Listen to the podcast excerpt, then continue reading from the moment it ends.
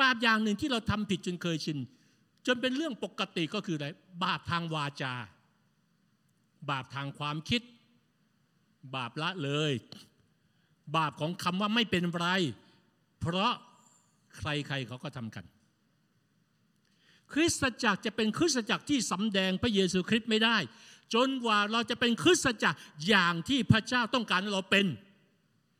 อะไรที่พระเจ้าว่าบอกว่าบาปมันคือบาปอะ อะไรที่พระเจ้าบอกว่าชอบทำคือชอบทำ